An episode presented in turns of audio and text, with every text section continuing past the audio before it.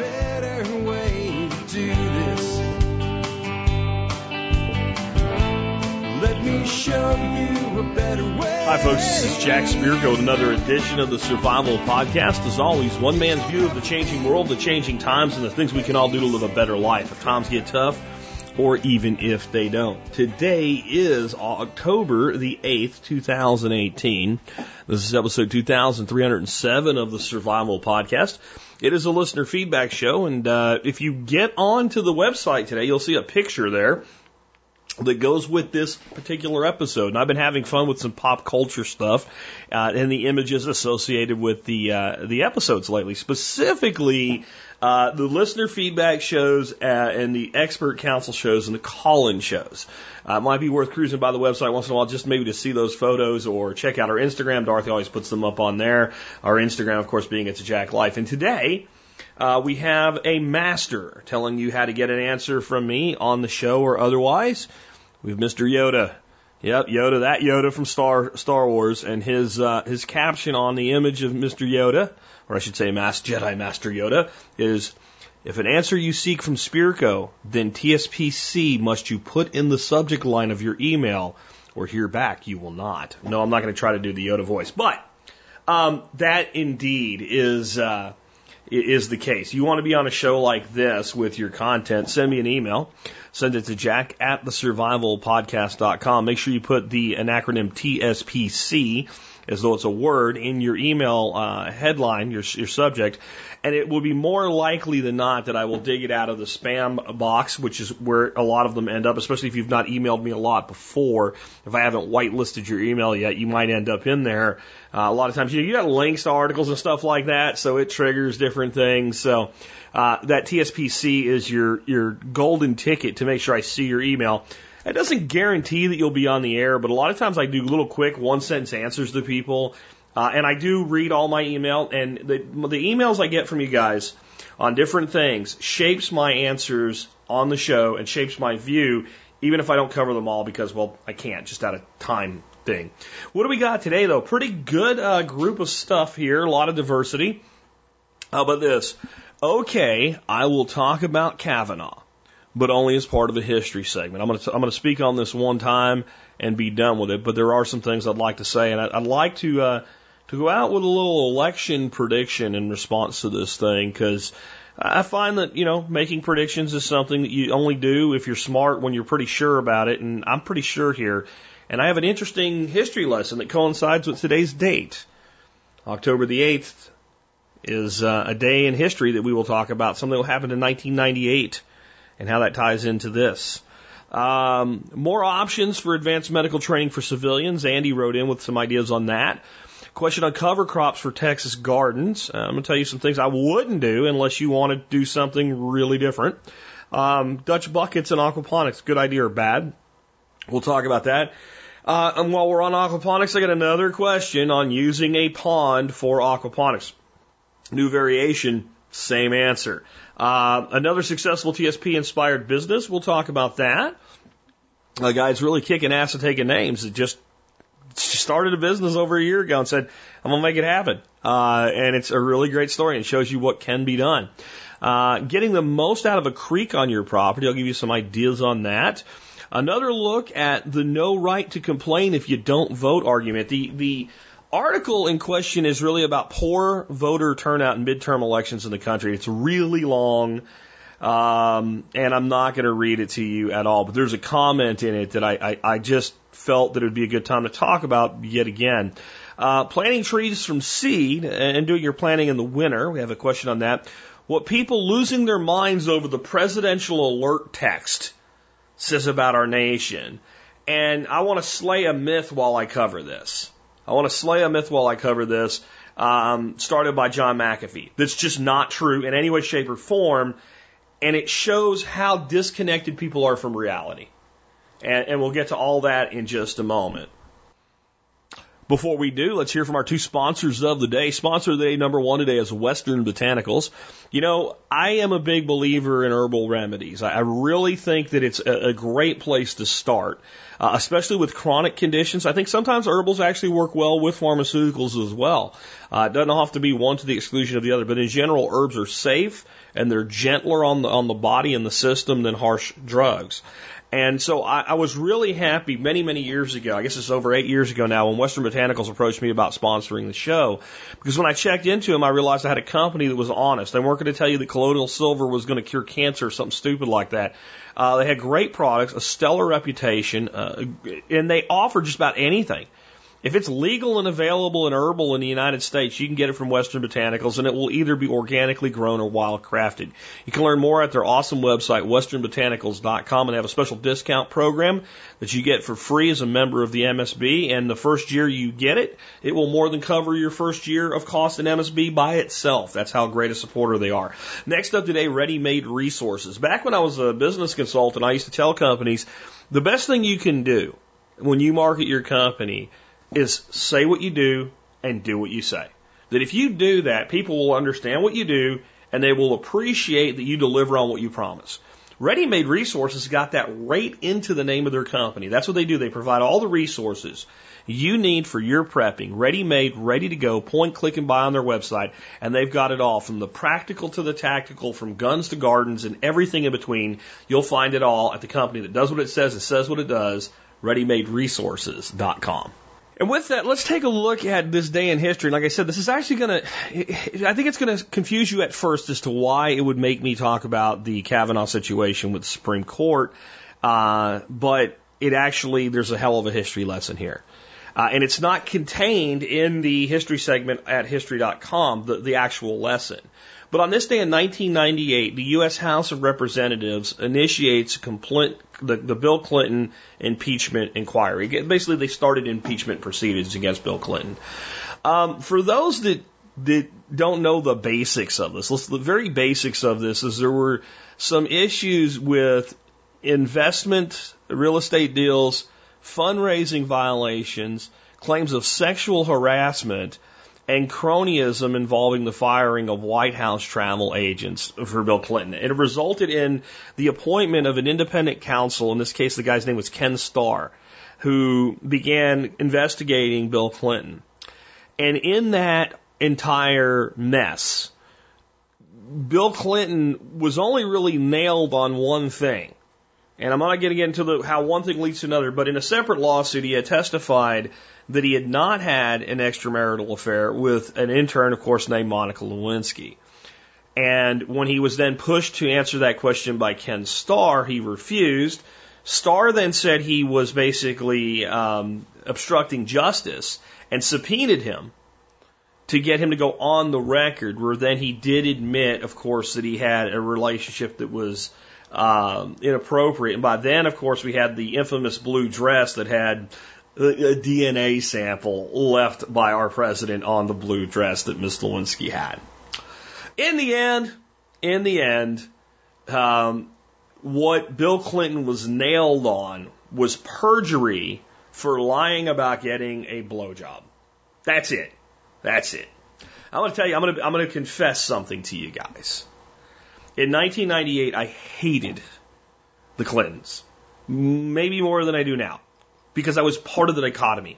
I was a small government Republican that still believed that the G O P would one day give us the wonderful small L libertarian platform that they always talked about. And I was right in the dichotomy the way many of you are right now, and I completely believed it. I voted in every election. You know, this is before I even became a full-on libertarian. Libertarian was an adjective to me at the time. I didn't really even get the Libertarian Party or the libertarian principle. I certainly was a long way from becoming an anarchist and an adherent to the non-aggression principle, and I think it helps me understand what goes on in politics today so much better. Because I didn't care that it was really insignificant bullshit. I just wanted him gone because he was my political enemy. So I was okay with whatever was used to go after him. But here's the history lesson and how it plays to Kavanaugh. Most people in America thought, meh, he's a scumbag. And most people in America felt like, this isn't something you impeach a president over. Now, of course, the loudest voices in a resistance movement are the ones that are featured. So it looked like a lot of people really did feel that way. But in the end, the majority of people did not. And here's your history lesson and how it pertains to Kavanaugh. The Democrats cleaned up in the next election. The Republicans got their hats handed to them. And even the Republican leadership after that next election said, what we did was a gross miscalculation in judgment. It was a political mistake we shouldn't have done. That is what the Democrats have just done with Kavanaugh. And I'm going to now do something that's very difficult for most Americans to do in their mind. I'm going to separate some issues. Because I know there's people out right now, they're like, you're, you're salivating and you're, you're, you're just, just angry and you're foaming at the mouth. And you say, Jack's going to defend Kavanaugh. And he's an enemy of the Fourth Amendment. That's one issue. Okay? And then we have this other issue in how this entire witch hunt involving this Doctor Ford chick was handled. So let's talk about the Fourth Amendment first so you can stop salivating. I am sorry if you are a big believer in the conservative values and constitutional judiciary and everything like that. You thought you had a hero in Brett Kavanaugh. You do not. Brett Kavanaugh is one of the chief architects in his role as a staff member for the Bush administration of the U S Patriot Act. And he has a terrible stance on the Fourth and thereby also the Fifth Amendments when it comes down to anything involving terrorism and cybersecurity and things like that. His exact words were I, he, that he did not, with warrantless data collection of your phone usage, okay, warrantless data collection, all the stuff you were so pissed off when you found out about it because Barack Obama was president. And you were rightfully pissed off, but I have a feeling most of you were pissed off because Barack Obama was president. Kavanaugh said in a actual court, I don't see a problem with it, and even if there is, it's too important. It's too important to adhere to the Constitution. So Brett Kavanaugh is not a friend of the Constitution in regard to the Fourth and, again, thereby Fifth Amendments of the United States Constitution. Because if you are taking somebody's communications without warrant, they are thereby providing testimony against themselves. So you violated both. Now, it, my opinion on this is probably less important than the opinion of a man who I think actually really knows his shit about stuff like this, Judge Andrew Napolitano. Judge Andrew Napolitano came out opposed to Brett Kavanaugh from the very beginning on these grounds. Okay? That's issue one. The more important issue, and this is why I think the Republicans are going to do well in the midterms, certainly better than they would have otherwise, is this idiocy, this lunacy around uh, Doctor Ford. Okay? You have thirty-four-year-old allegation with zero supporting evidence. And no matter how much you don't like the guy, you can't conflate these two things. Well, you don't, and, and if you don't like him because, let's say, you're pro-choice and he is pro-life, you still can't, if you are going to be honest and principled, you can't conflate those two issues. Then you make a case there, and then over here we say this in America. An allegation absent evidence is not sufficient to convict a man in the court of law or the court of public opinion and alter his life. And I've spent the last several weeks on social media defending Brett Kavanaugh, even though I do not really enjoy the fact that he is now a Supreme Court justice, that I think he should have been opposed on those Fourth and Fifth Amendment issues, and that those make him disqualified from sitting at the top court of the land. A man who will say, even if it's unconstitutional, this is too important not to let it stand. That's not what a justice is supposed to do. A justice is not supposed to do that. There is a process by which we make allowances for things like that. It's called the amendment process. If there was a new amendment that made an exception for this type of thing, and you're able to get sixty-six percent of the states to sign off on it, et cetera, and go through the amendment process, then whether I agree with it or not, the justice should say, this is constitutional, because there it is in the Constitution. But being opposed to a person cannot allow you to be part of a witch hunt, which this this this Blasey Ford thing was. This is this is nonsensical, and, and and you know you could be mad at the president for making fun of her, and it was really stupid to do so. But there wasn't actually anything he said that wasn't true. When was it? I, I don't really know. Whose house was it at? I don't know. And this is why that accusation of itself was a brilliant political move, but it failed. When you ask someone to prove they didn't do something, you're asking them to prove a negative, which is very difficult to begin with. But when you can't say when it happened and where it happened, then that person is unable to use the best form of, of, of proof they would have. I was not there because I was over here. If you say this happened, let's say June the fourth, you know, nineteen eighty-two, and he can conclusively show you he was not at that location on that date, then you actually have uh, uh, the only evidence that a person can be used to prove a negative. However, the person asking that is, is making the accusation of a, a positive, this thing here happened, has to provide some sort of corroborating evidence, especially in a thirty-four-year-old allegation. And the Democrats used this woman, who I believe is, has mental problems. This woman, I think, is mentally messed up. I think she was abused in her life. I don't know if this did or didn't happen. This thing she claims happened. And I don't know if it did or didn't happen with Brett Kavanaugh. It is possible that something happened to her and it wasn't him. And in all this repressed memory stuff, it became him. It's possible that he did it.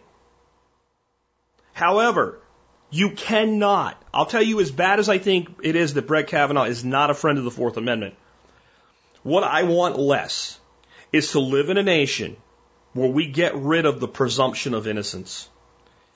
If Republicans had not held their ground on this, and mousy-ass Collins hadn't had somebody write a ninety-seven page dissertation on why she was voting yes, and not grown a spine for once, you would have set a precedent that all you need to do to oppose somebody politically is have somebody stand up and say, this person did something to me, absent any evidence. And as bad as things are in this country right now, as bad as they are, that is the one shred that keeps the United States where it has always been. And that is, even as screwed up as we are, we are just at least a little bit better than every other country out there. I really believe that. And that's why you don't see a lot of people leaving this country to go to another one. There's a lot of people trying to get in. There's ain't nobody's trying to get out. The only people that are trying to get out are doing it for tax purposes. That's it. No one's running away from this country because, oh, it just sucks here. That's a myth. It doesn't happen. There's a long line of people waiting to get in. And one of the reasons is that presumption of innocence. That to, to, to, to bring an allegation against someone, you must have something. And if, if I believe if a, if a significant investigation into the background of Blasey Ford were done, it would get worse and worse and worse. And I'm not going to go down the rat hole of the things we already know. We do know this though. One of her friends, who she claimed was at this place when this thing happened, that she doesn't remember when or where, okay, who said, I even believe her because I be- she's my friend. I believe her. If she said it happened, it happened. I wasn't there. I don't know about it. I have no idea what she's talking about. That person came out and said they were pressured to change their story. That's obstruction of justice, folks. That is obstruction of justice. And I think the American people, looking at the hysteria that the left's gone into, the people beating on the door of the Supreme Court, et cetera, has done the one thing that the, the Republicans have not been able to do, motivate their voters. And I don't think it's going to be, you know, a, a, a massive landslide for the, for the G O P. I don't think it will be as good as it was for the Democrats after the impeachment of Clinton. I do think that whatever number of House seats they lose, they will lose less than they would have otherwise. I don't think it was as bad as the T V told you that it was in the first place, but it was pretty bad. I think at this point, you may see the Republicans hold the House by a small majority, and you will probably see in the Senate, the Republicans will probably pick up two to three seats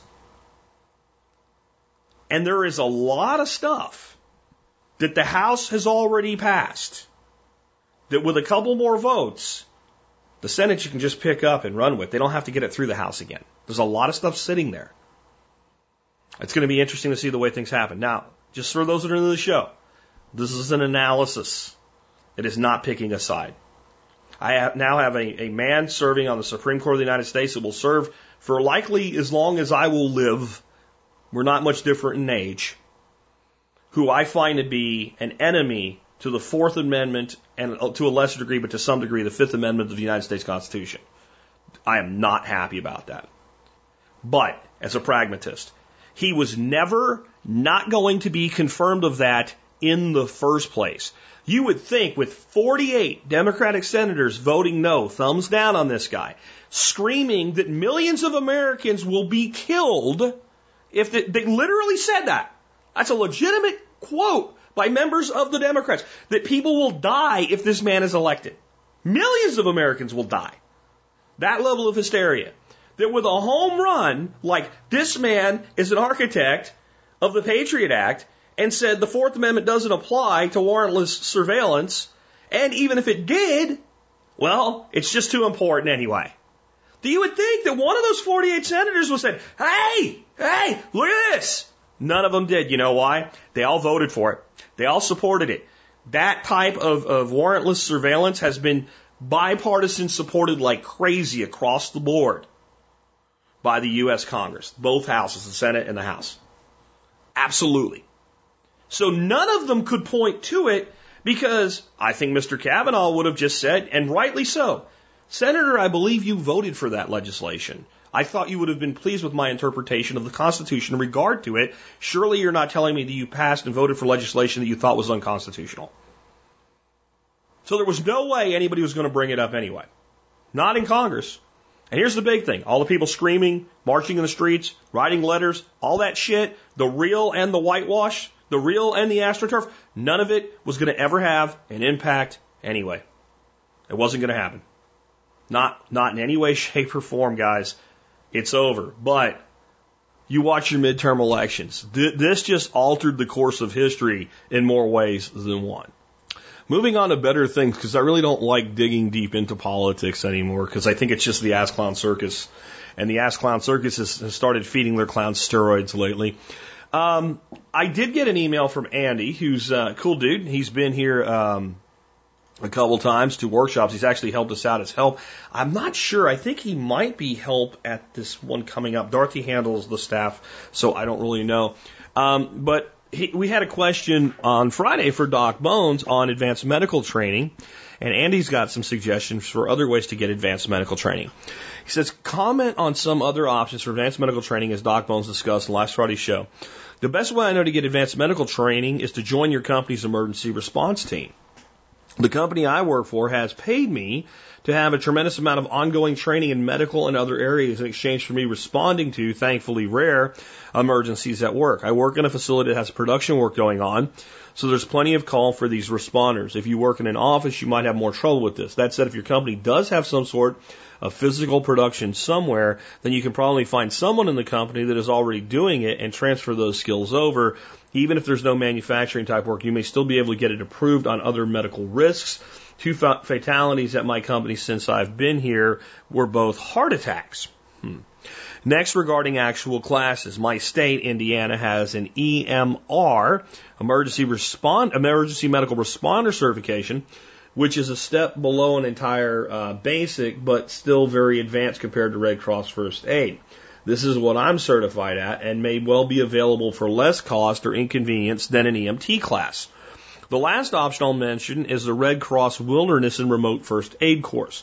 This was developed in conjunction with Boy Scouts about ten years ago, specifically designed for training for those who are away from medical facilities. I used to be an instructor for this program, and the instructor training sucked. But I would say the actual course material material was eighty percent plus as good as my state E M R training. Uh, I've been affiliated with the Red Cross in about six years. I haven't been affiliated with the Red Cross in about six years, but it looks like this is still available. Finding an instructor might be tough, but if you can find someone who is an E M R, E M T, and also a Red Cross instructor, it might be really easy for them to cross-train and present this to you if you had if you had a few people who were interested. Hope this helps, Andy. It probably is helpful. And I think that's all great stuff, and I think getting as much training as you can on uh, you know, emergency medicine is a great idea. On the other hand, in most instances, uh, I, I think back to a, a talk I remember at, at an event that I went to that uh, Dave Canterbury was also at, and Dave was uh, showing his minimalist stuff that he takes into the woods. And one of the things he had was an axe, and on the axe he had a roll of duct tape. It just kind of sat on the axe, so it was always there. And he also had a, a handkerchief. And when somebody asked about his first aid kit, he pulled the duct tape off and held the handkerchief up. And he said, honestly, if these things won't fix it, you need a helicopter. I think that might be a little oversimplification, but I got the point that he made. In most instances, basic training is all that you're able to use anyway. You're not going to perform, you know, an emergency tracheotomy with a steak knife and a big pen. Uh, you, you, if you do, you're probably going to get sued even if you do it right. I don't know if that's a reason not to, but you, you kind of see what I'm saying there. So I think that, like, these options are great, but I still think there's a limit to how much uh, a person who's not going to be a professional is going to be able to do. Because you find you find this, doctors who show up for their first day of internship, they've now been through a massive amount of education. Uh, they know more about medicine than and anybody at, at this level will ever know. But they can't do shit.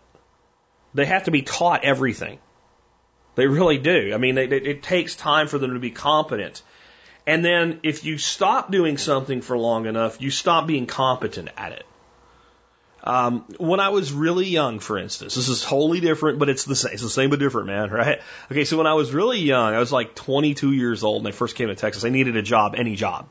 I took a job making six bucks an hour packing boxes in a warehouse.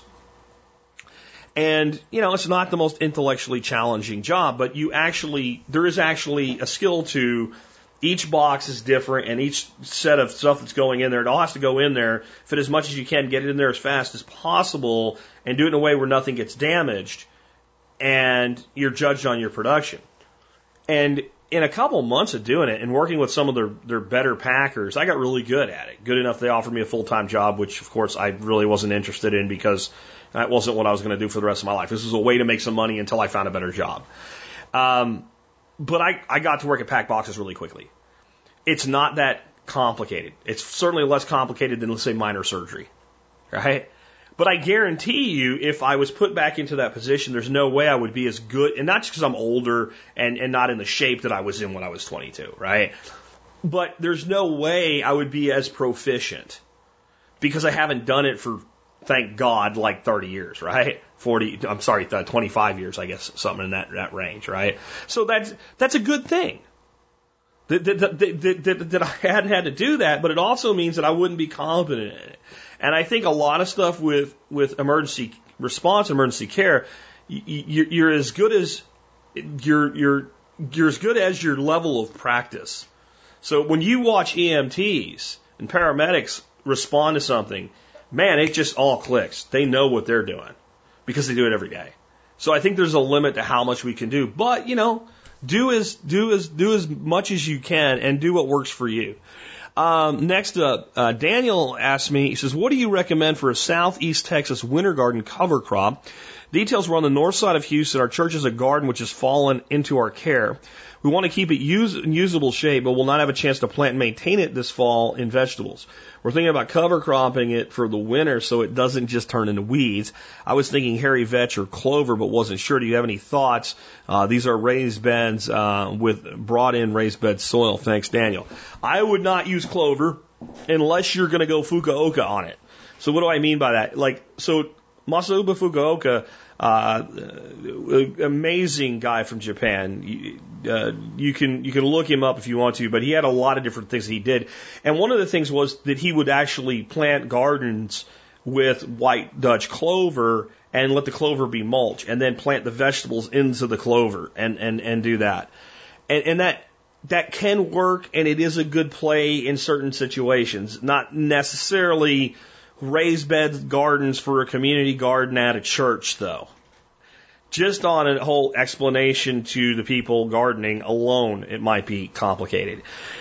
So the problem with me, for me with you using a clover is as a perennial, once you put that in there, um, it's going to be very difficult to eradicate it, and it's always going to be coming back from little pieces of root.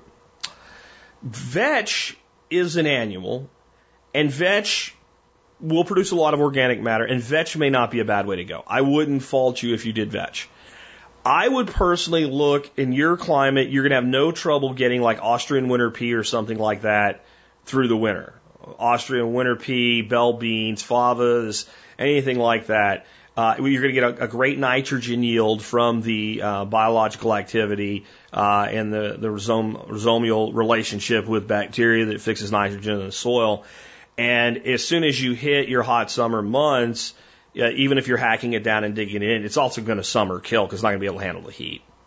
So, so that's what I would do. I would also say, though, I guess you don't have, t- you know, it's a time issue, and can you get people to help and whatever, and you're heading to the holidays, so I get it. But honestly, in an area just north of Houston, you can you can garden three hundred sixty-five days a year. Uh, there are crops you can plant. You don't even need frost protection.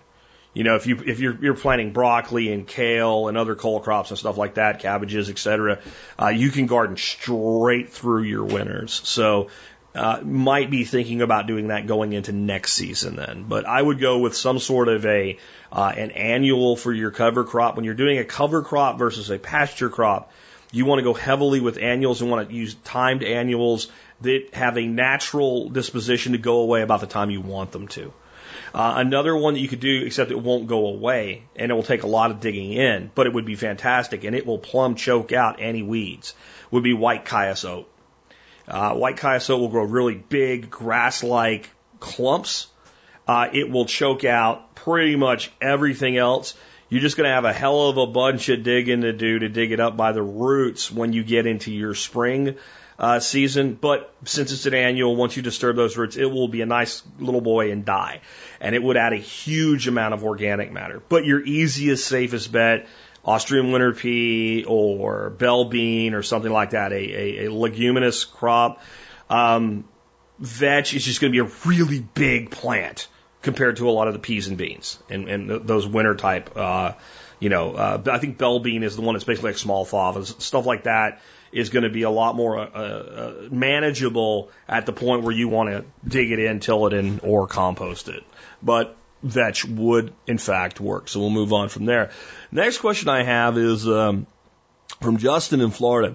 He says, Dutch buckets in an aquaponic system, good idea or terrible idea? I searched hydroponics greenhouse on YouTube, found lots of videos of guys using them successfully, or what looks successfully in hydro setups.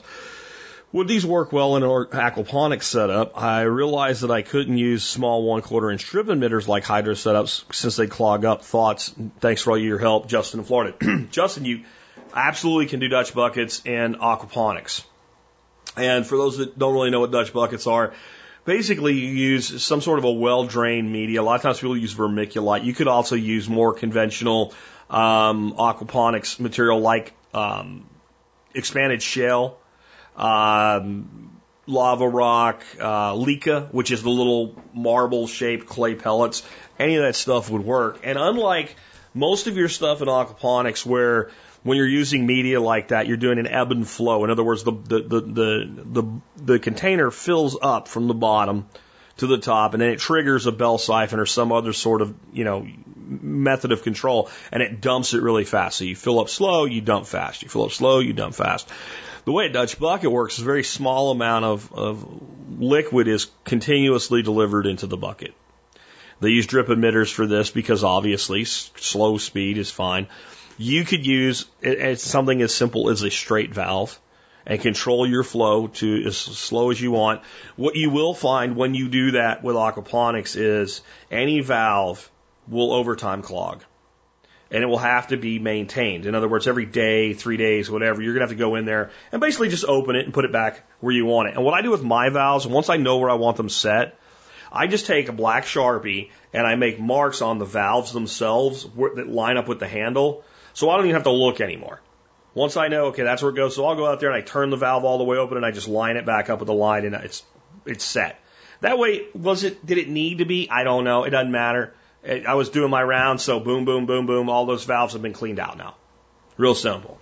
Um, but here's the so so from a logistical standpoint, it's not a problem.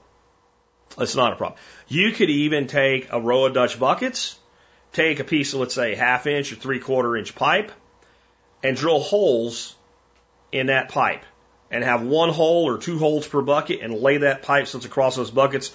And I would not put a cap on the end of it. I would put a valve, and I'll explain why in just a second. So a straight valve. And then plumb your, your system into that and have it like a spray bar, basically, except it's a slow trickling spray bar and it's spread out.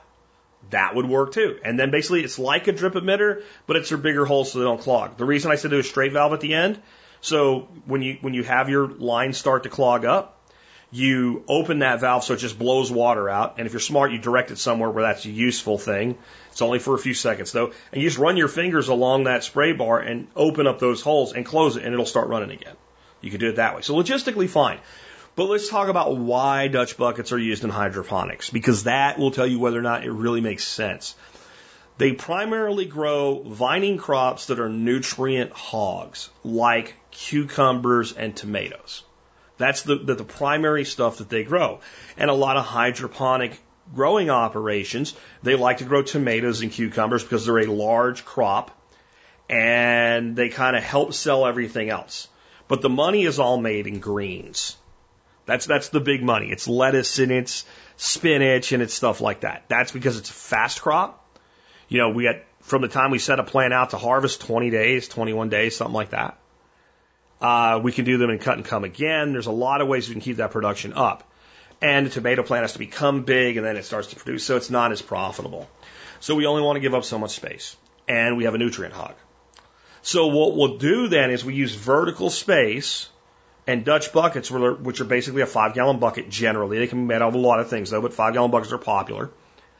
And that means they take up very little space, and we use like a vertical wall. And we kind of keep them out of the way of our greens. The other thing that we're able to do then is we're probably using a very small amount of nutrient for all of our greens. Because if we put too much nutrient into green crops, especially fast-growing in a hydroponic environment, they can get bitter. They can have too much nitrate in them, all kinds of things we don't want. And they don't really do very well.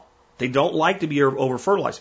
Lettuces and spinaches and stuff don't need much fertilizer because they're not producing a fruit. They're only producing a leaf. And we're eating the leaf. Got it?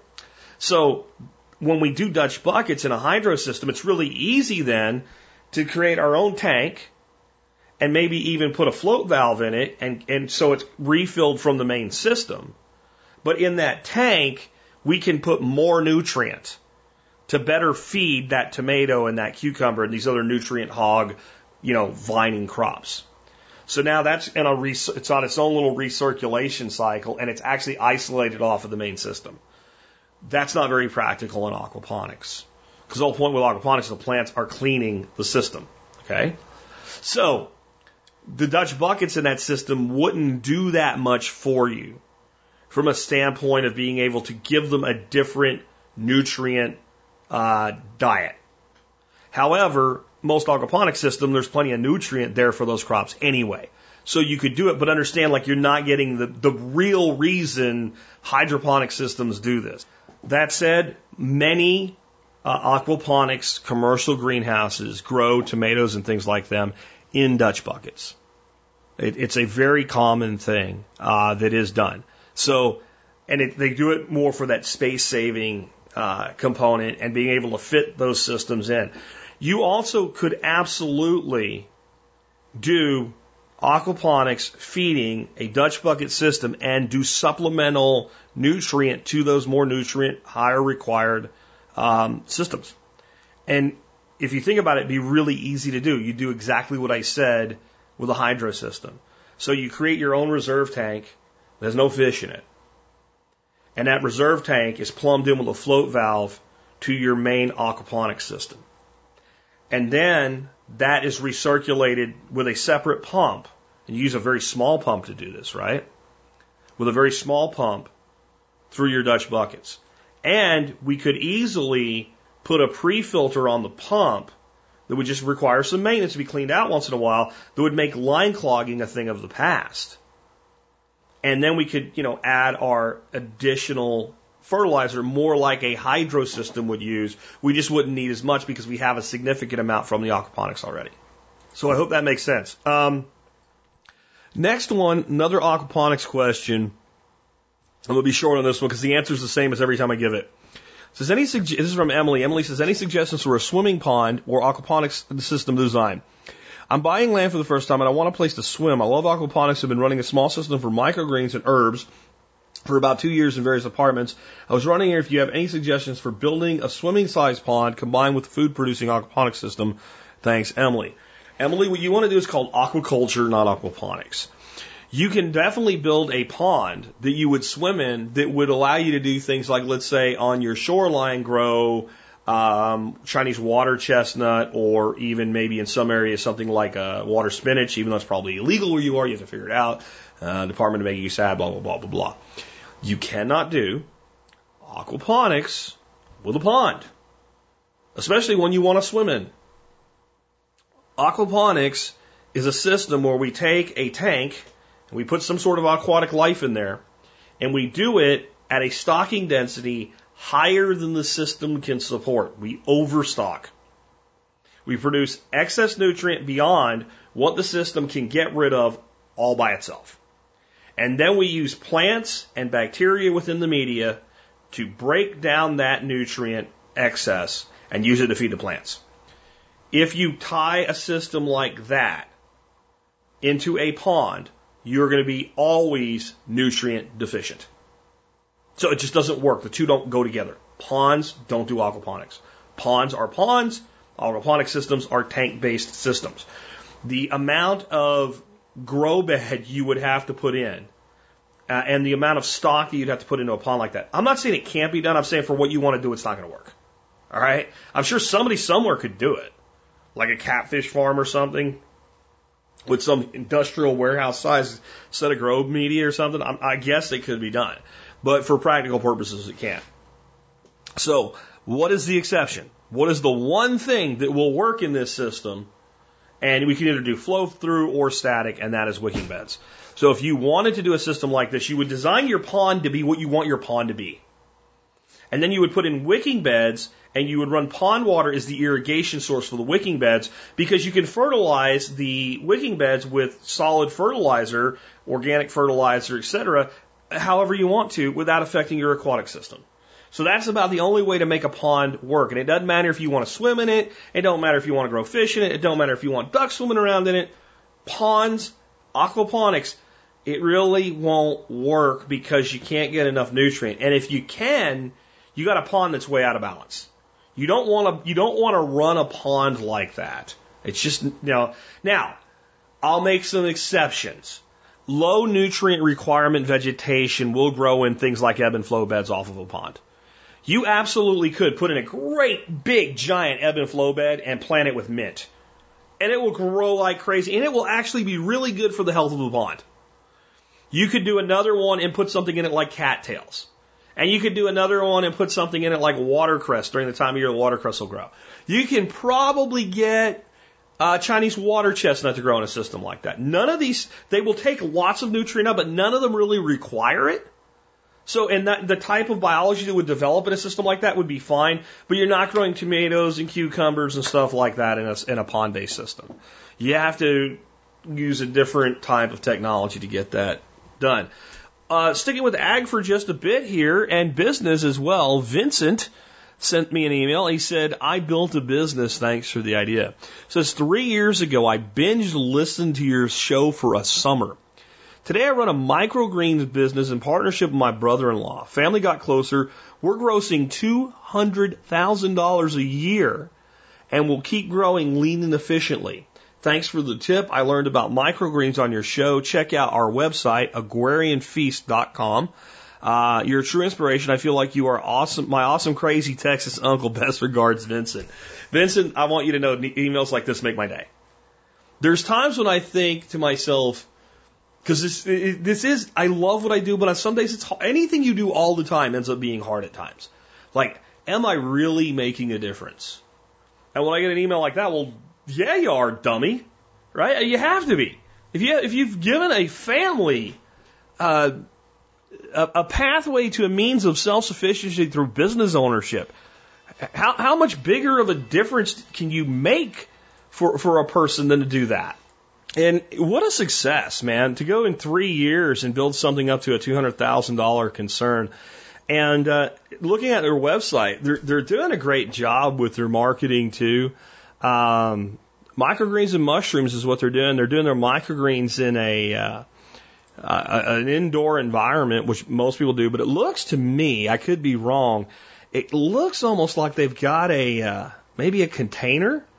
No, it's too wide for that on the, the picture, but you know, they got uh, the typical kind of red red tinted lights going on, lots of racks, uh, a really awesome system. And the same thing John Dowey's doing, basically, maybe a little bit different. And they're not far from him. They're over there in the uh, New York area. Microgreen Mafia might become a thing, guys. If you want to know what Microgreen Mafia is, you need to come to the fall workshops. Unless you're coming, I guess you won't find out. But uh, that's a, an idea that we have for a non-reality reality show, right? Uh, and we're going to talk about that uh, at T S P eighteen. But good on you, man. And I'll put a link in the show notes so people can check out what you're doing. Here's the thing. Do I think that means that you should say, gee, I'm going to go out and start a business in microgreens? No. I, it's not what it means at all. If that's something that you really think would be a, a good place to start, if it's the kind of thing you can see yourself doing every day and enjoying, well, then maybe you should. The thing I, I, I'm trying to get across to people is you figure out what works for you and go do that. We, we, we literally live in a time and age where anybody who works hard enough can become successful at pretty much anything worth doing.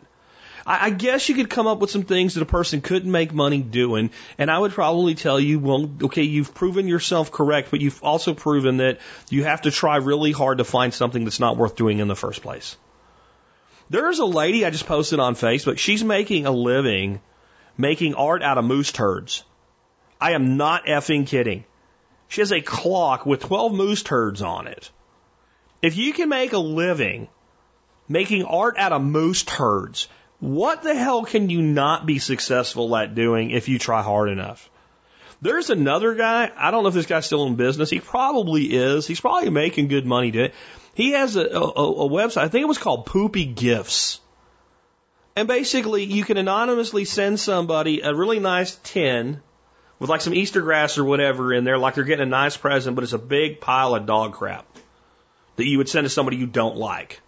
I'm not suggesting you do that. I'm just saying if a person can make a profit doing that, then whatever it is that you really want to do, that you really want to to make happen, and you, you really want to be doing in your life on a daily basis, you can probably find a way to tie it to something that is a source of income that can either be a side hustle or a full-time business.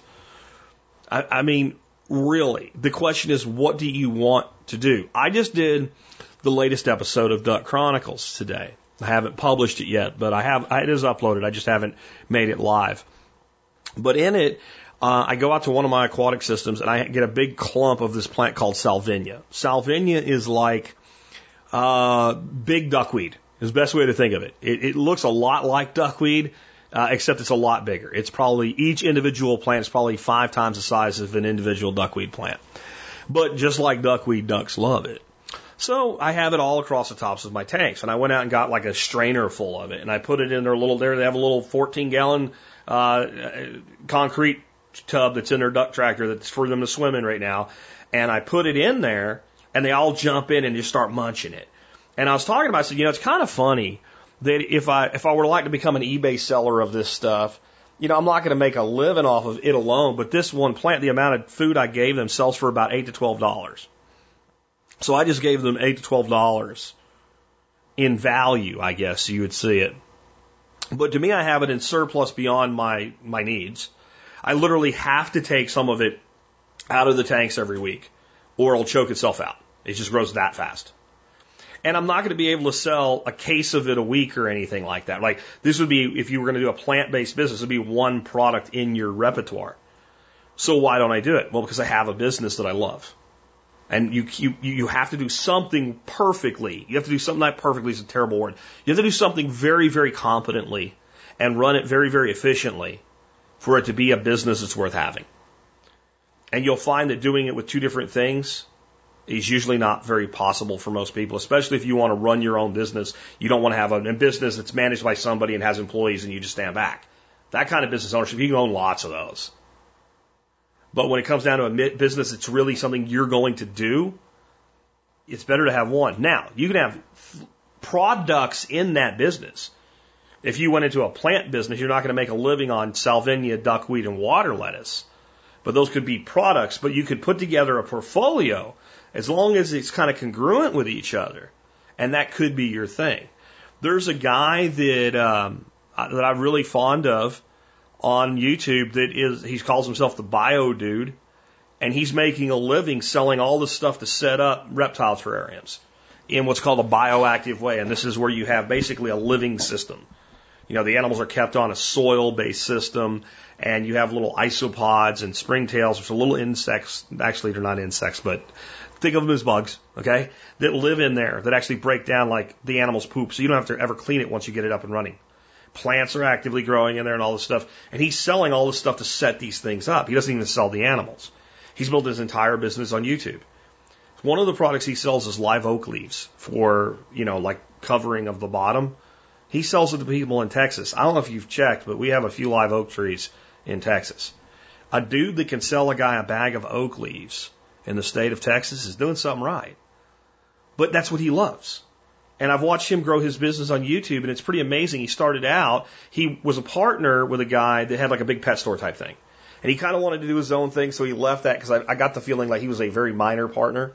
And he basically rented a stall, like a, a single storage unit at like a storage place, and set up a business there. That's his office.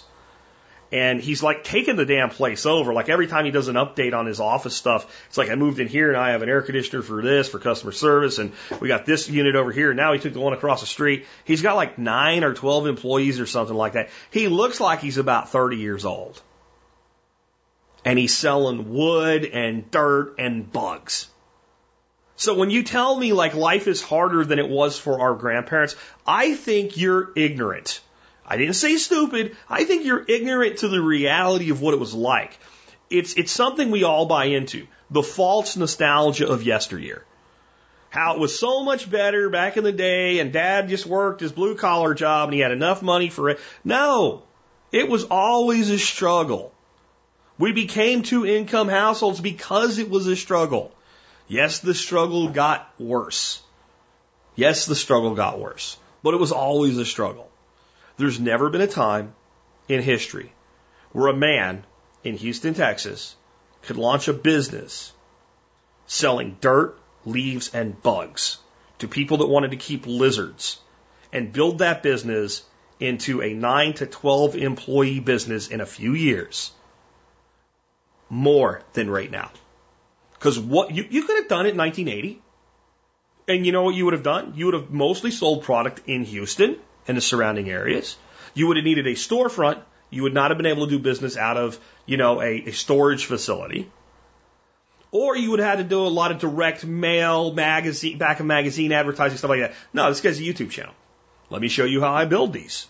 Here's where my frogs are. Look at how it looks. Would you like this? Go to my site and buy my stuff. It's amazing. So, you got a guy doing microgreens. You got a lady selling moose turds. You got a kid selling dirt and leaves to people that want to keep lizards.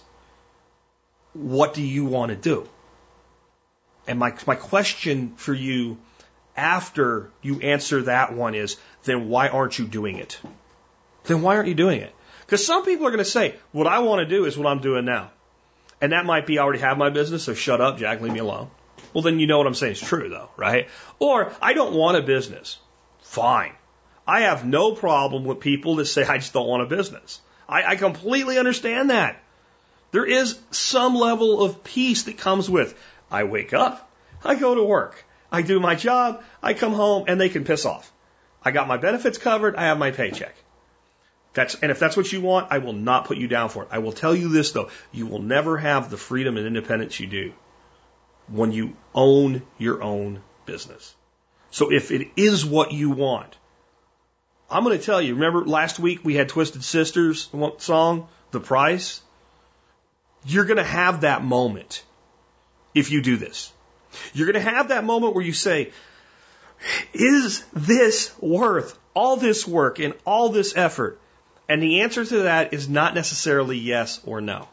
It's the classic Spierko answer, the classic permaculture answer. It depends. If the reason you're having that moment is because it's just a natural process and you're moving in the right direction and you're doing the right things, the answer is yes. If the reason you're at that point is because you're not doing it right, you're not doing it effectively, you're making bad decisions in the business and it's never going to succeed, then the answer to is it worth the price is no. It's not. So there is that gut check within there. You have to make sure you're doing the right things the right way. And you're not just letting things, like one day they'll pick up, one day they'll pick up, one day they'll pick up. What are you doing to make it happen? But if you're willing to do the right things, you're willing to do the work, you're willing to constantly make sure that you're on the right path, you're willing to challenge yourself, you're willing to try new things, you're willing to test out different marketing until you find what works for you, then the answer to the question is absolutely effing yes. Because in the end, you have something no one can take from you. No one can ever take this guy's business from him. Okay, the state. But you, you see, that's your, that's those people that are just Debbie Downers, right? Like, sure, he could end up a fellow of the I R S or the Revenue Department of New York. That's not hard, right? Sure. But in the end, you really can't take what this guy has. The lady selling the moose turds, you really can't take what she has. The kid selling the leaves and dirt to lizard people, you can't take what he has. Because they have reached a crossover point where they know what it takes. So if you did take that thing, they'll go take something else and do it again. It's a power that you have, and it changes everything about the way you view the world. I want this for people as much for how it changes the way they see things like politics and taxation as I do for the, the, the direct benefits of it. Because when you create something of your own, you start to understand how insidious the state really is. And you get really good at playing the state's game their way so that you win.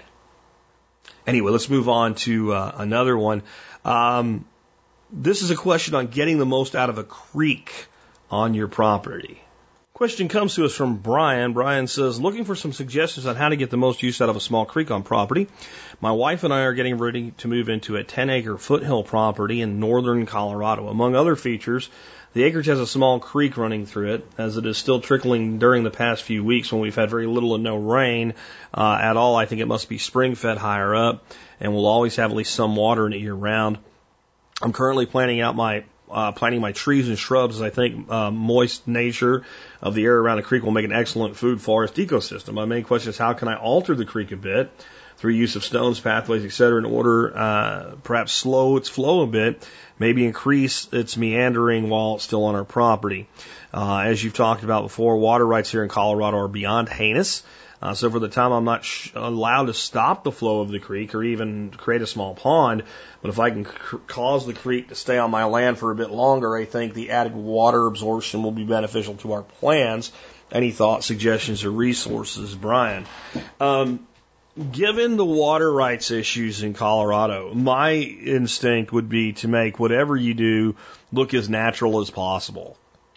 The chief thing I would do is create weirs, which are basically like dams that the water flows over the top of.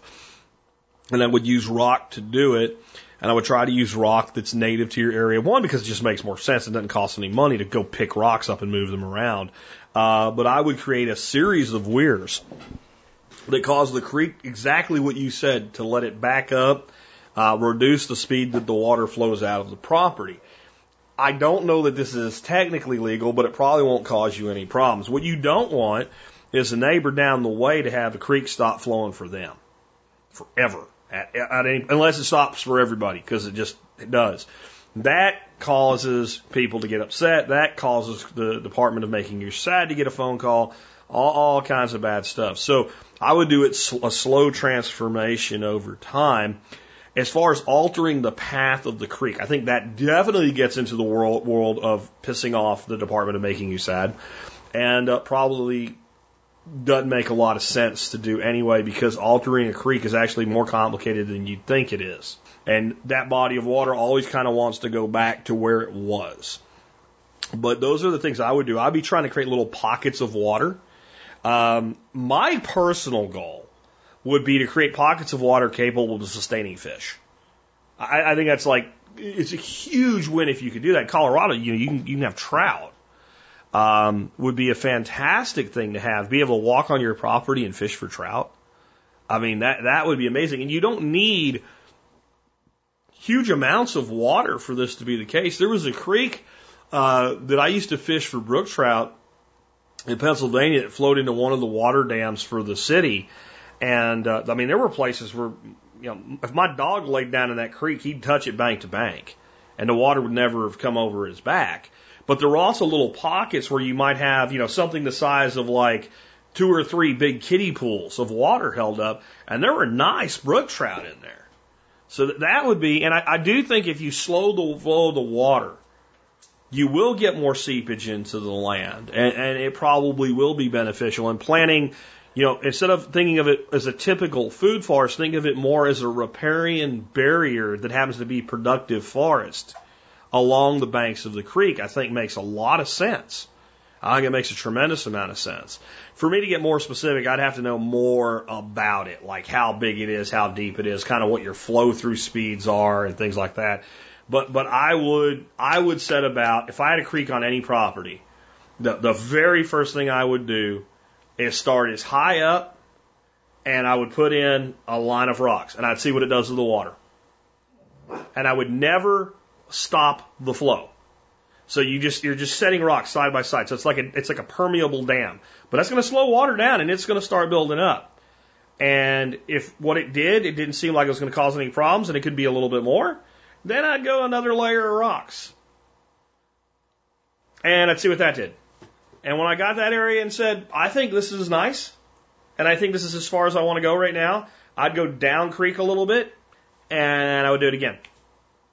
And I would just keep doing that. And and what you'll probably find in doing that is you'll actually start to build a reservoir of water, yes, into the land, but actually will probably make the creek more sustainable over time and, and bring in more ecology. And I think what it can do for you from a standpoint of bringing wildlife in is probably, and, and, and increasing uh, biodiversity is probably massive. So that's the approach. That's the simple, low-tech approach that I would take that probably will not cause you any problems with the department making you sad.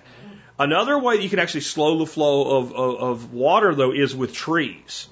And if I were going to do that, I might fell a tree into the creek, because uh, you can do a lot with that. That can create structure. It can hold hold water back, but also can create, like, habitat. But then I might make it look like that tree fell over naturally.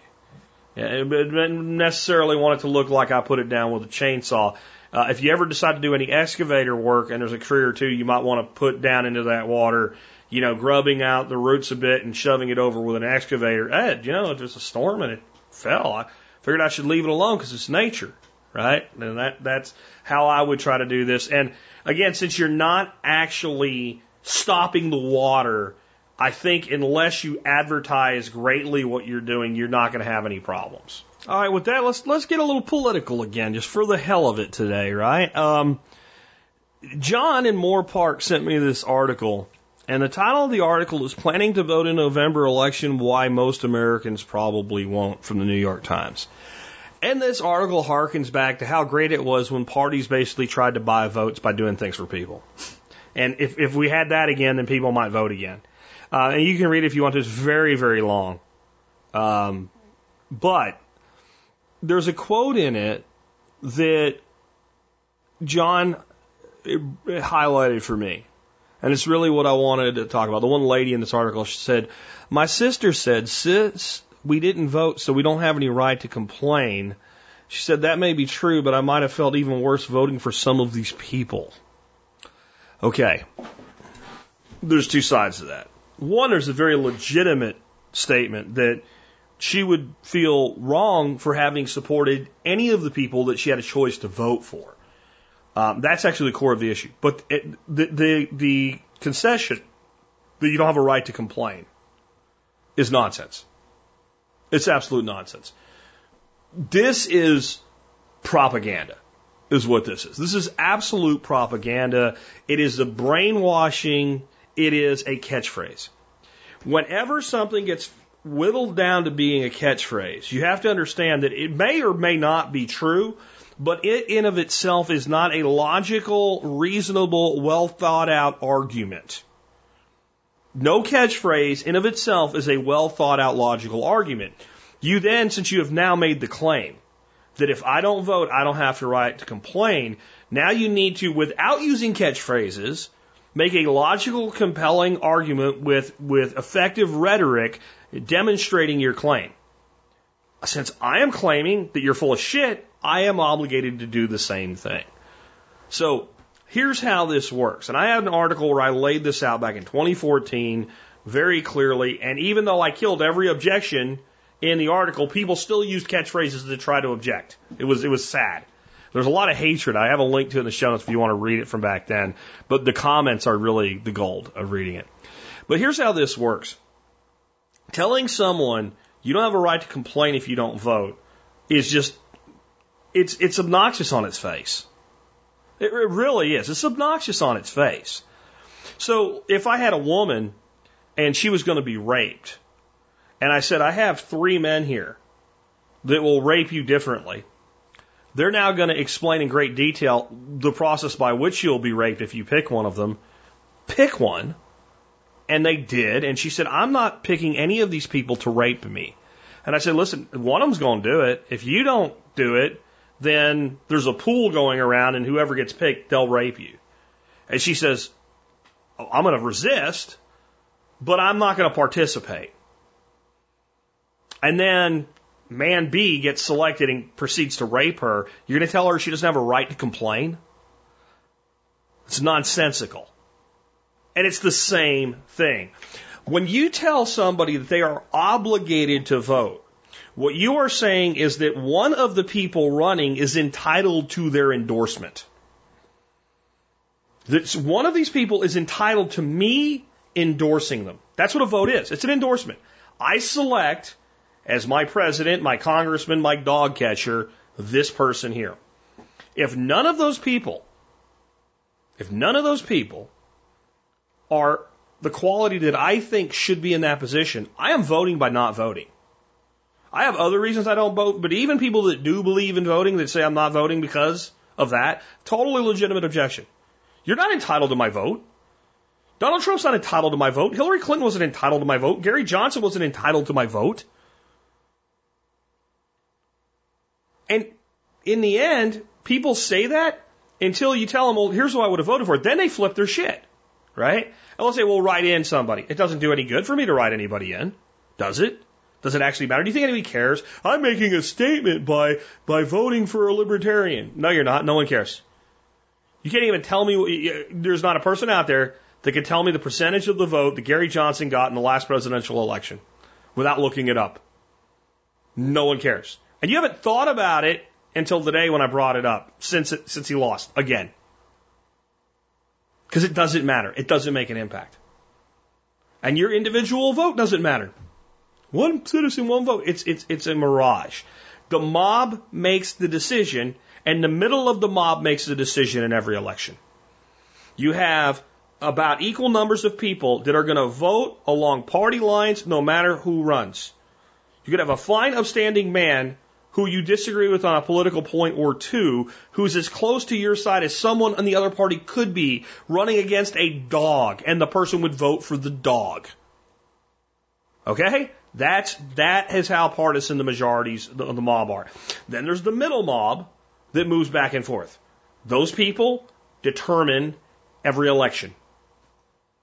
And where they don't, then the, the election is not in dispute. They're the places where, yeah, the, the Republican or the Democrat won again and they got ninety percent of the vote. Well, then there's no mob to the, it's the tyranny of the majority there. But th- this concept, we got to get past this concept, guys. If you don't vote, you can't complain. It's a catchphrase.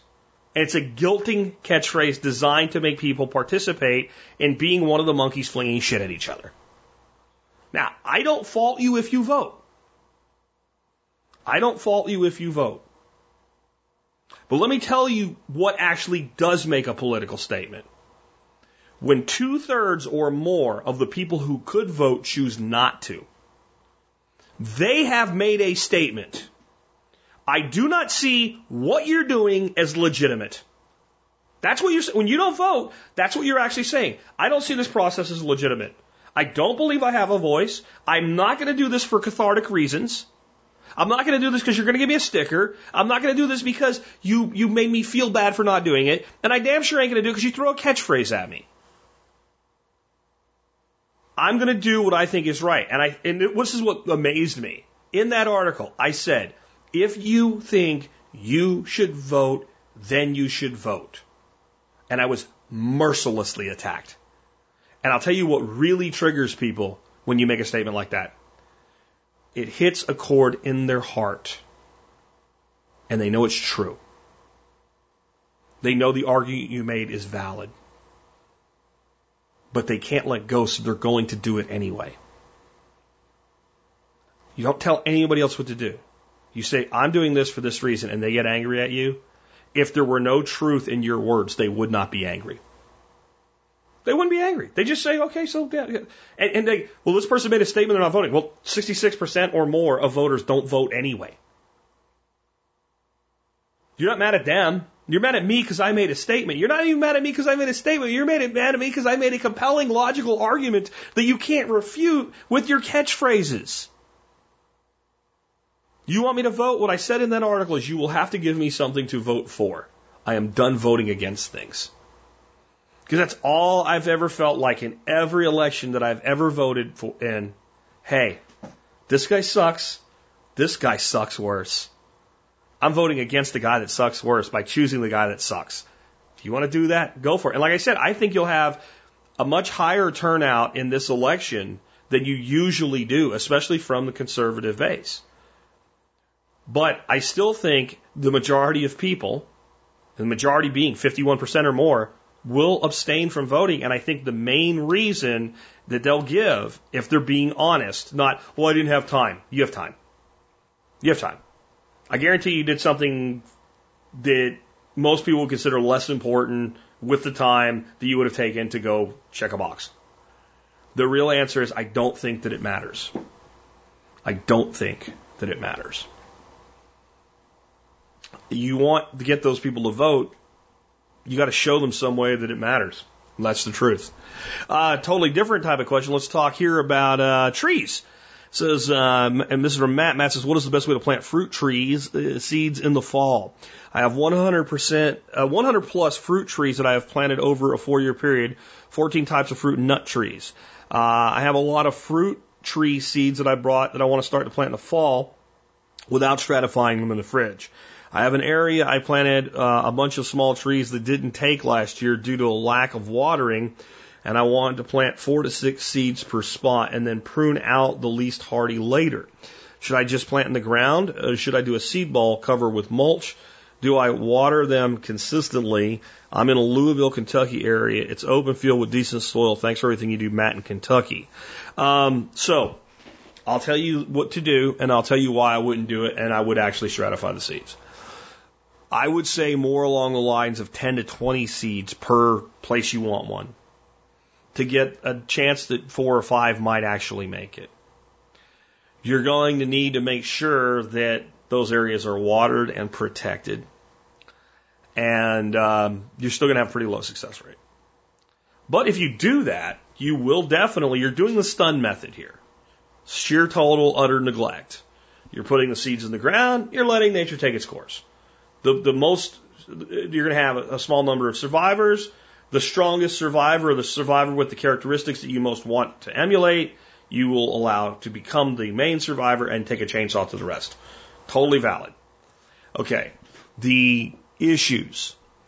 When you leave seeds in the ground, mice eat them, squirrels eat them, deers eat them, turkeys eat them.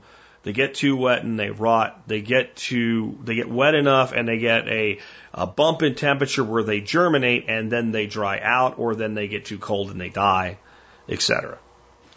what I would do if I were you is I would stratify all these seeds in the refrigerator and I would plant them as early in the spring as makes sense as my climate. And I think that your success rate will be like not just one hundred percent better, because one hundred percent would better would be I put, you know, ten seeds out and four sprouted. I think it will be, you know, that would that would be an eight. Uh, eight, eight would be one hundred percent better. I think you're more likely to have out of one hundred seeds, planting them in the fall, like five to actually grow. And I think that if you stratify them and plant them, and yes, you're going to have to irrigate them to get them started, um, I, I think you're more like ninety percent. So you can do the math on how much better that is. And stratifying even a shitload of seed, nut, whatever, in your refrigerator doesn't take much space. You can use something like vermiculite and put put them in a jar in vermiculite or something like that, or plastic bags or whatever, and just label them. Uh, I, I think you'll have so much better. And you don't even, most of them, they say, you know, you got to stratify them for like six months or whatever. Most of them, a couple, three months is all they really need. So you could even not even put them into stratification until, let's say, right after Christmas. And you could still be planting them in March. And and th- that's what I would do. So I know you said you didn't want to. You didn't say why. But yes, trees can naturally reproduce. Yes, they can overwinter. But you, what you're trying to do is give every opportunity for nature to do what you want to do. So they, people are about working with nature.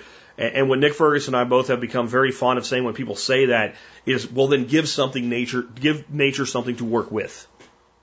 And, and, and, and I think that you would just be better off doing a stratification. Um, last one. Um, this comes from John in Moore Park again. It says, where is my tin hat? Phones around the country will buzz with the first national emergency alert test. It's called the presidential level alert, but he won't write the message. Read the full story here. And I have a link to it where you can learn more about it. I want to talk about two things about this thing as we, uh, as we wrap up. Number one, what it says about our country that people are actually upset about this. It, it means that, in general, people have lost their effing minds. Especially the left with this. Donald Trump's invading my cell phone. Shut up, you moron. Shut up, you absolute ass-clown, moron, idiotic, brain-dead, waste of skin and oxygen. Somewhere there is a tree working hard, converting C O two to oxygen for you to breathe. And in the words of Doctor Gregory House, you owe it an apology, you brain-dead moron. First of all, this thing was put in place under Barack Obama. It is a federal law that it be tested at least once every three years. It is a text message that shows up on your phone that says, hey, we're here and it works. It is not a conspiracy theory. They are not going to do anything to hurt you with it. It is not an invasion. You are not being violated. Uh, some of these celebrity morons, like, I don't consent to this. Shut up. There's so many things to be upset with the government about. This is not one of them, you brain-dead, infantile, freaking idiot. God, you detest me, you people. God. Oh. Now, the other thing I wanted to talk to you about this is there is a myth. John McAfee came out and said they can use this thing to activate the E nine one one chip in your phone and track you, turn on your microphone and listen to you, turn your camera and video you, do all these things. And I know this because I'm John McAfee and I know everything. One word response or two words, depending on how you spell it, but proper English is a single word, bullshit. Bullshit. That is not how this works. And McAfee knows that's not how this works. He just likes to troll people. And I wouldn't care if it was just good old-fashioned trolling, but so many people are so stupid as to believe this. I've seen you idiots sharing this on social media saying it must be true because McAfee said so. McAfee also said that we would all be millionaires if we owned some Bitcoin by now because it would be up to one hundred thousand dollars. I'm a big believer in cryptocurrency, but where's my one hundred thousand dollars apiece on my Bitcoin, John? Where is it? You idiot. You're not an idiot. You're a troll and a damn good one. I salute you as the troll that you are, but I'm calling bullshit on your latest troll. All right, so here's how this works. This is a text message system that sends you a message. It is not going to infiltrate your phone. And the question you would ask is, why would the government do this? Well, they would do it because they want to be able to track people and use their phones and all that shit. Okay. So, but why would you use a text alert system in with which to do it? Well, Jack, that way they can roll it out and see if it works. Shut up. Okay, let me put it to you a different way, if you're a believer in this nonsensical conspiracy theory, which I have an article link that you can read completely debunking this on a technology basis, which I could do for you as well, but you would get bored. But let me ask you a different question. If the government already had the ability to access your phone, to track you, to turn on your microphone, to turn on your camera, to harvest data off of your phone, et cetera, if the government already could do this, why would they roll out a text message system as another way with which to do it? And the answer to that question would be, well, they, they wouldn't. There'd be no reason to put effort into yet another way to do it if they already had access. Oh. Well, do they already have the ability to do all that shit? Did you see the movie Snowden? Do you know that's what he lost his shit about? One of the many things he lost his shit about? How many years ago was that? Who was president then? Did we have this text message allergic, emergency alert system thing back then? No? We did under Obama. Did we have it all the way back then under Snowden? Or when Snowden was, you know, kind of blowing his top? No, we didn't? Hmm. So you mean that they already have technology capable of doing this stuff? They can access, you know, your, your laptop, uh, camera on your laptop. It's funny, you hear Mark Zuckerberg talk about how you don't have anything to worry about. Every time you see a picture of him with his computer, he's got like a piece of tape over the camera lens. Isn't that kind of funny? Oh, don't worry about it. It's fine, but not for me. All right? So it's not the government wouldn't do this. It's not the government's not doing this. It's the conflating the two things is retarded. It's idiotic. It's moronic. It's you have a sending technology that sends a text message. Why, why would they be like, if, well, you know, that way they can get it on everybody's phone. Well, don't you think if they could write technology, and they can, that's that good, and they did, that they wouldn't broadcast it. They would just do it where you don't see it, which is what they do. This is, see, and this willingness to believe something so preposterous shows what hatred of an individual can do. And I want to bring it back to where I started. I hated, in nineteen ninety-eight, I hated the Clintons. I'm not fond of them today, okay? But I hated them not as a individual person who despises most politicians. I hated them as a good Republican. And because I hated them as a good Republican, I didn't care what would get rid of them, just that something did. So impeaching a president over a blowjob, I was totally fine with it. Today I can look back and go, boy, that was stupid. That was stupid. But Bill Clinton sucks and he did all these horrible things. Yes, but that's not, that does not make impeaching a guy over lying about a blowjob. That does not make that okay. Just like Kavanaugh sucks on the Fourth Amendment. You're right. That does not make character assassination of an individual based on an accusation absent any evidence okay. It doesn't make it okay. It's a weird thing. You get into a place where when you say principle over preference and you actually mean it, you end up defending people who you'd rather not defend. You'd rather not defend them. I'd rather not defend James Ka- uh, Brett Kavanaugh. I, I would much rather not. But you put me in a position, you guys on the left, by your hysteria and your nonsense, and your hyperbole, with millions will die. That's so asinine. Now I have to defend him. And then you go over the top. You find this woman that I do believe has mental problems. I believe if this woman was subjected to a basic psychological evaluation, the way she would have been, if this had been a criminal claim, then defense would have said, hey, what is this person's mental state? It's a reasonable question. They would find there are problems with this woman mentally. Her story is inconsistent. It's proven that she's made some act, some things she said were lies. I'm afraid to fly in a plane, and yet you're buzzing around in Hawaii on a prop plane. It was a stall tactic. That's a lie. That it was repeated under oath, that's a lie. Kavanaugh lied under oath. Maybe.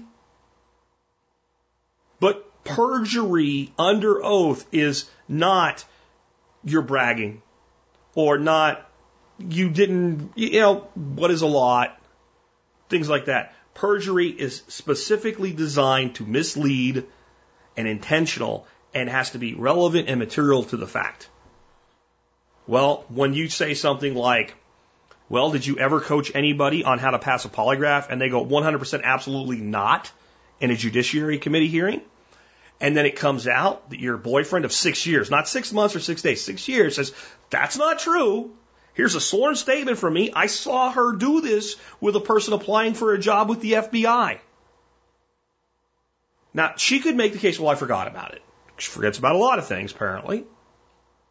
But that is a major inconsistency.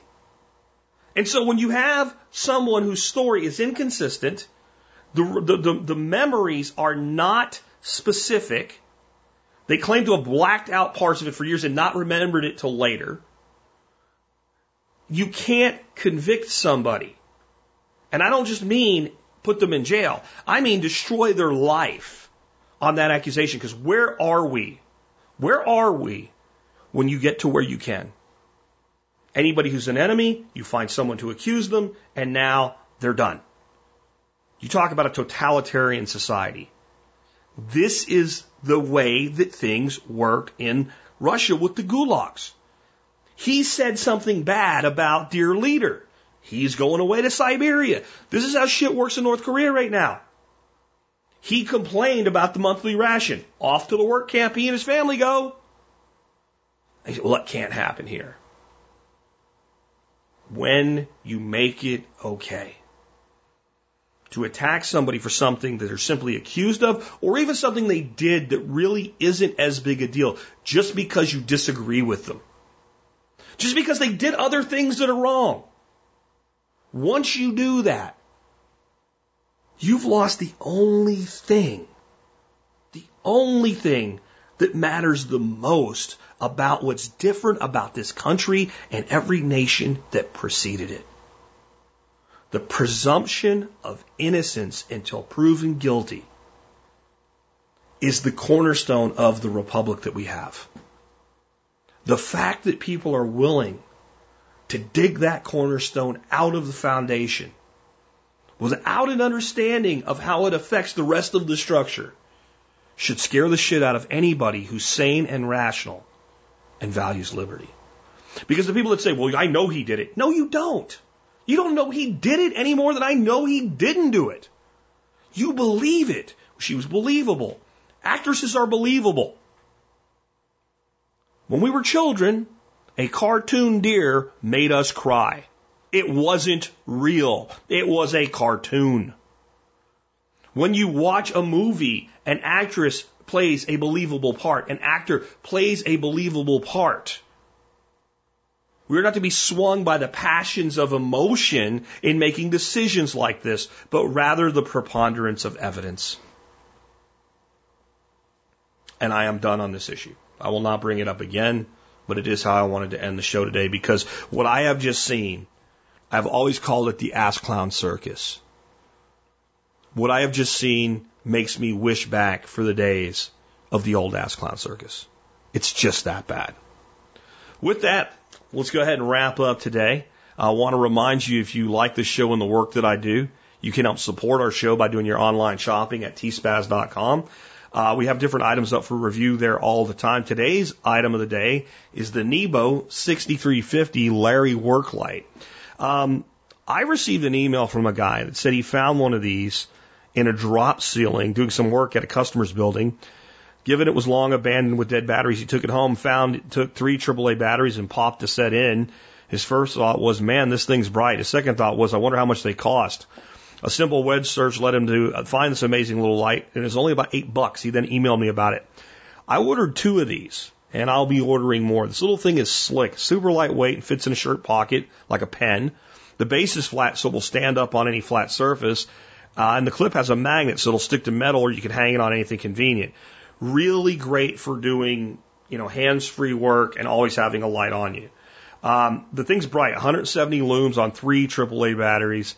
Um, you can check out, I've got a video on it. It's a great product. Um, they actually have a four pack in four different colors for thirty-two bucks with free shipping. That's eight twenty-four a piece. Uh, so that would save you about a dollar thirteen, uh, on, on four. So it's cheap. It's around eight to nine dollars a piece anyway. It's a great light. Um, what I call it an E D C light. I, I think that would depend on how you mean. Uh, I, I carry a Streamlight Stylus Pro as my E D C light. If I did a lot of work like I did back in the nineties on computers and stuff like that, this would be something I would carry in a shirt or a toolkit at all times, because it's a better light for that type of application. It's also cheap enough, and the batteries last a long time in it, uh, that you might take one and hang it from a string or something, like out in a warehouse uh, or a shed or something like that. Or, uh, you know, I have one in my greenhouse. So when I go out there, if I happen to go out there in the night, uh, I can just reach up and turn that on, and I have something I can move around and see what's going on. So it's a great item. Again, it's the Nebo Larry Work Light sixty-three fifty, uh, our item of the day. But remember, you can help support us in the work we do no matter what you buy, as long as you do your online shopping starting at T S P A Z dot com. That brings us to our song of the day today. Uh, the song of the day today is um, beginning uh, a week of music by Chris Ledoux. Um, this song is Hard Times, and it's a it's a great song. It's cra- classic Chris Ledoux before everybody knew who he was. This song was released the same year that Chris Ledoux became known nationally, when Garth Brooks put him into the line of a song in Much Too Young to Feel This Damn Old. He put in the line that said, "A worn out tape of Chris Ledoux." That's all, that one little line that was written in there. "Must be the only friends I have left at all." Yeah, that, that line. And everybody's like, who is this Chris Ledoux guy? And when people found him, they were like, wow, this guy's really something especially different. Um, Chris Ledoux, though, is a lesson in a lot of things. One is that there actually are real cowboys that make music. I mean, this guy was a saddle bronc uh, rodeo champion back in the seventies. He worked really hard for that. He also really always loved making music, and he wanted to be successful. And he's an example of people not seeing the opportunity they have today. So between nineteen seventy-one... in nineteen eighty-nine, Chris Ledoux released nineteen albums. nineteen albums, mostly cassettes, self-produced, self-labeled. That's about one a year. There were some years he didn't release one, but he released two in other years. But on average, he put out an album a year for nineteen years, remaining pretty much an unknown, having a cult following. And this is what people don't understand about that whole line with Garth Brooks. That wasn't just some guy he found somewhere that thought, hey, I'll do this guy. So I'll throw his name in a song because it rhymes. Garth Brooks and a lot of modern country people that took the show to another level. I know some people, I like Garth Brooks before he was hanging by wires. Shut up. Shut up. You mean where he actually cared that everybody that paid for a ticket got to see him? You mean that? That was so wrong. Anyway, these big shows with fire and theatrics and all, uh, the, the country music turned into, there's some good and bad in there, but, you know, it really is entertainment. It all started with Chris Ledoux and the Western Underground. These guys had a huge cult following. They were doing shows like that on a much smaller scale because they didn't have the money to do them bigger scales. And his records were selling like crazy, actually tapes again, and they were mostly selling at things like feed stores and stuff like that. And, and they were running the business by sell, mailing the tapes to resellers out of their house. And you, you, you, you get back now, you get where I'm going to go with this? What I talked about with building a business earlier, with things like YouTube and social media and the internet. People, I, I know people in this audience that are musicians, and they say they want to succeed in music. Why aren't you putting out a song a day? You can't come up with one that you write yourself. Do a cover. Put it on your YouTube channel every day. If you say you love music and you make music, why aren't you putting out a song a day? Well, I need a sound studio. No, you don't.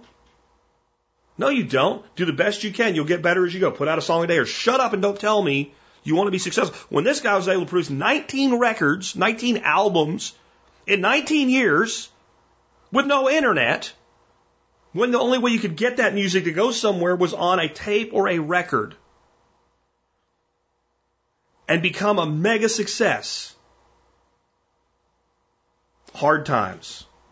Sometimes hard times are situational, like in this song. But I find a lot of times that hard times are a choice. We can either have hard times because life's not going our way and we're not doing anything except just fighting the wind in it, so to say. Or we can have hard times because we're battling for what we really want and there's something on the other end of it. It's up to you.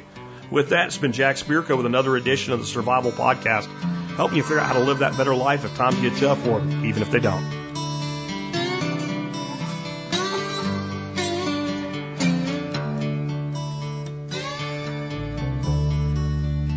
Old man stands by the loading chute, sold his calves today. He spits in the dust between his boots as a semi pulls away. Slick blue check in his grimy hand, shoves down in his coat. Won't make the payment on the land, pay the interest on the note. Oh, it's hard, hard time.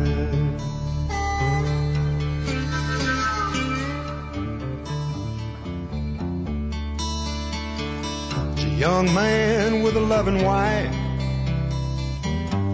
two children and a home, plans to build a better life, mortgage on his own. He lost his job when the boom went bust, still got bills to pay. Now he's picking up cans and the roadside dust. She's at the Feed Rack Cafe. Oh, it's hard, hard time.